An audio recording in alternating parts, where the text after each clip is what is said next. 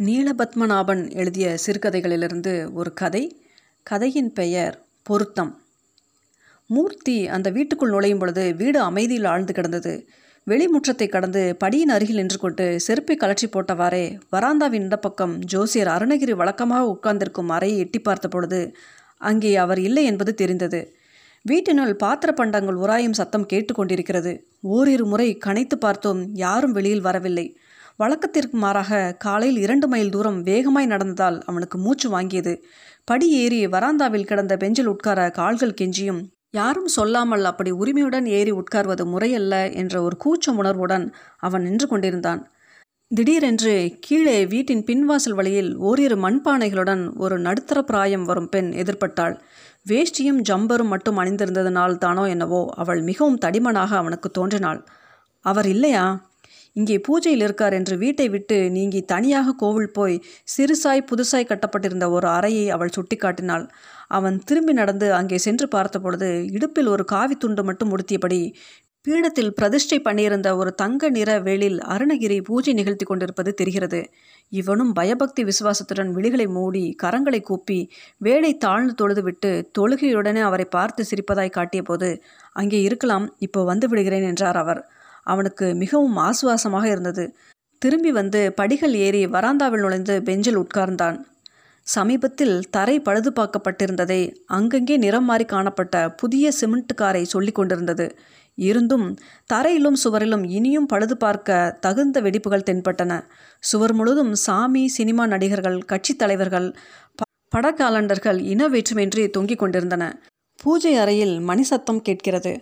உரத்த குரலில் அவர் மந்திராச்சாடனம் செய்வது கேட்டுக்கொண்டிருக்கிறது. இவன் கையில் வைத்திருந்த பத்திரிகையை திறந்து நோக்கி ஜாதகங்கள் பத்திரமாக இருக்கிறதா? என்று பரிசோதித்து பார்த்து கொண்டான். பிறகு நேர் எதிர் சுவரில் யாம் இருக்க பயமேன்? என்று கேட்டுக்கொண்டிருந்த முருகனை உற்று பார்த்தான். கை கடிகாரத்தை பார்த்த பொழுது மணி ஒன்பதரையை நெருங்கி கொண்டிருப்பது தெரிகிறது. ம் அப்பா இருந்திருந்தால் இம்மாதிரி பொறுப்புகள் ஏதும் தனக்கு இல்லை கையில் இருந்த பத்திரிகையை புரட்டிய போது ஒரு அசாமிய கதையின் மொழிபெயர்ப்பு தென்பட்டது. அதை படிக்கலானான். பொருத்தம் இருக்காமல் இருக்க வழியில்லை. பெண் வீட்டுக்காரர்கள் இரண்டு புகழ்பெற்ற ஜோசியர்களிடம் ஒருவர் உள்ளூர் ஜோசியர் இன்னொருவர் வெளியூர் வாசி ஏற்கனவே ஜாதகங்களை காட்டிவிட்டிருந்தார்கள். இருவராலும் நல்ல பொருத்தம் இதுதான் நடக்கும் என்று ஒருமுகமாய் அடித்து சொல்லப்பட்டு விட்ட சமாசாரம். ஆனாலும் மாப்பிள்ளை வீட்டிலிருந்து பொருத்தம் பார்க்காமல் சம்மதம் வழங்கலாகாது என்று வெறும் ஒரு மாமூலுக்குத்தான் இப்போ இங்கோ வந்திருக்கிறோம். இவர் மட்டும் வேறொன்றும் மாறி சொல்லிவிடப் போவதில்லை. அவன் வாசித்து கொண்டிருந்த கதையின் மனசை ஒருமுகப்படுத்த சிரமப்பட்டு கொண்டிருக்கும் பொழுது ஜோசியரை பார்க்கத்தானோ என்னவோ இரண்டு பெண்கள் வருவது தெரிகிறது. அவர்கள் எங்கே தனக்கு முந்தி விடுவார்களோ என பயந்து பத்திரிகையை மூடிவிட்டு அவன் எழுந்து நின்றான். அருணகிரி பூஜையை முடித்துவிட்டு வெளியில் இறங்கி நடையை தொட்டு கண்ணில் வைத்துவிட்டு வராந்தா படியேறி அவனை பார்த்துவிட்டு உள்ளே சென்றார். உடுத்தியிருந்த காவி துண்டை மாற்றி வெள்ளை வேஷ்டி அணிந்துவிட்டு பலகையை எடுத்து போட்டார். சோவிகளை பரப்பினார். ஒரு தடுக்கை கீழே விரித்து கொண்டிருந்த பொழுது முற்றத்தில் நின்று கொண்டிருந்த பெண்டுகள் ரெண்டு பேர்களும் மேலே மெல்ல ஏறி வருவதைக் கண்டு இவன் அவசரம் அவசரமாக அருணகிரின் அருகில் சென்றான். அவர் உட்கார சொல்லும் முன் தடுக்கில் உட்கார்ந்தான். அவரும் உட்கார்ந்தார். உம் என்ன? என்ற கேள்வி துணிக்க அவனை அவர் பார்த்தார்.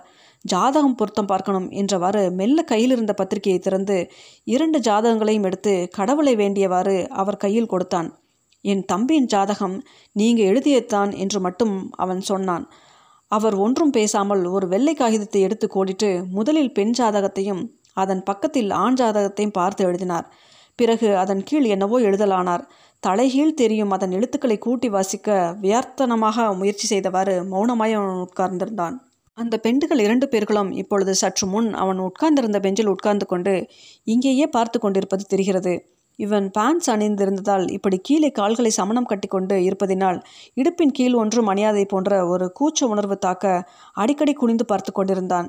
அருணகிரி பக்கத்தில் இருந்த பஞ்சாங்கங்களை எடுத்து புரட்டுவதும் எழுதுவதுமாக இருந்தார். பக்கவாட்டில் சுவர் அருகில் சேர்த்து போட்டிருந்த கட்டில் இவன் கண்களை உறுத்தியது. அவர் வாய் திறந்தார். இந்த ஜாதகங்களில் சாஷ்டி தோஷம் இருக்குது அதாவது பெண்ணின் ராசியிலிருந்து ஆறாவது ராசி மாப்பிள்ளையின் ராசி. மீனம் மேடம் இடவம் மிதுனம் கார்கடகம் சிம்மம். அதனால் இந்த ஜாதகங்கள் பொருந்தவில்லை. அவனுக்கு பகீர் என்று இருந்தது.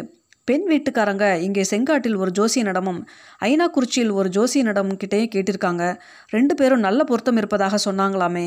அதெல்லாம் நான் இதில் விளக்கமாக எழுதியிருக்கேன். ராசி பொருத்தம் இல்லாவிட்டாலும் ரெண்டு ஜாதகங்களும் பாவம் கூடி ஜாதகங்கள்.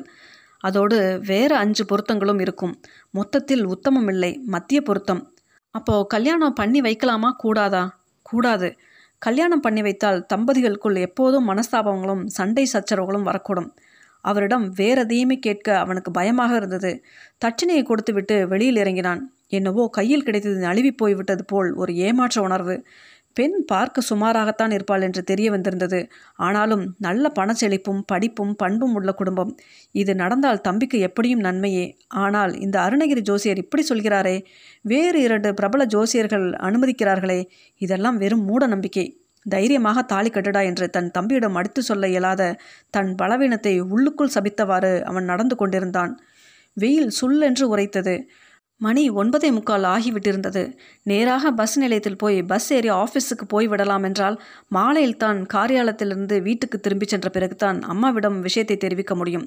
அதுவரை அவளுக்கு அனாவசிய சஸ்பென்ஸ் எதிர்பார்ப்பு.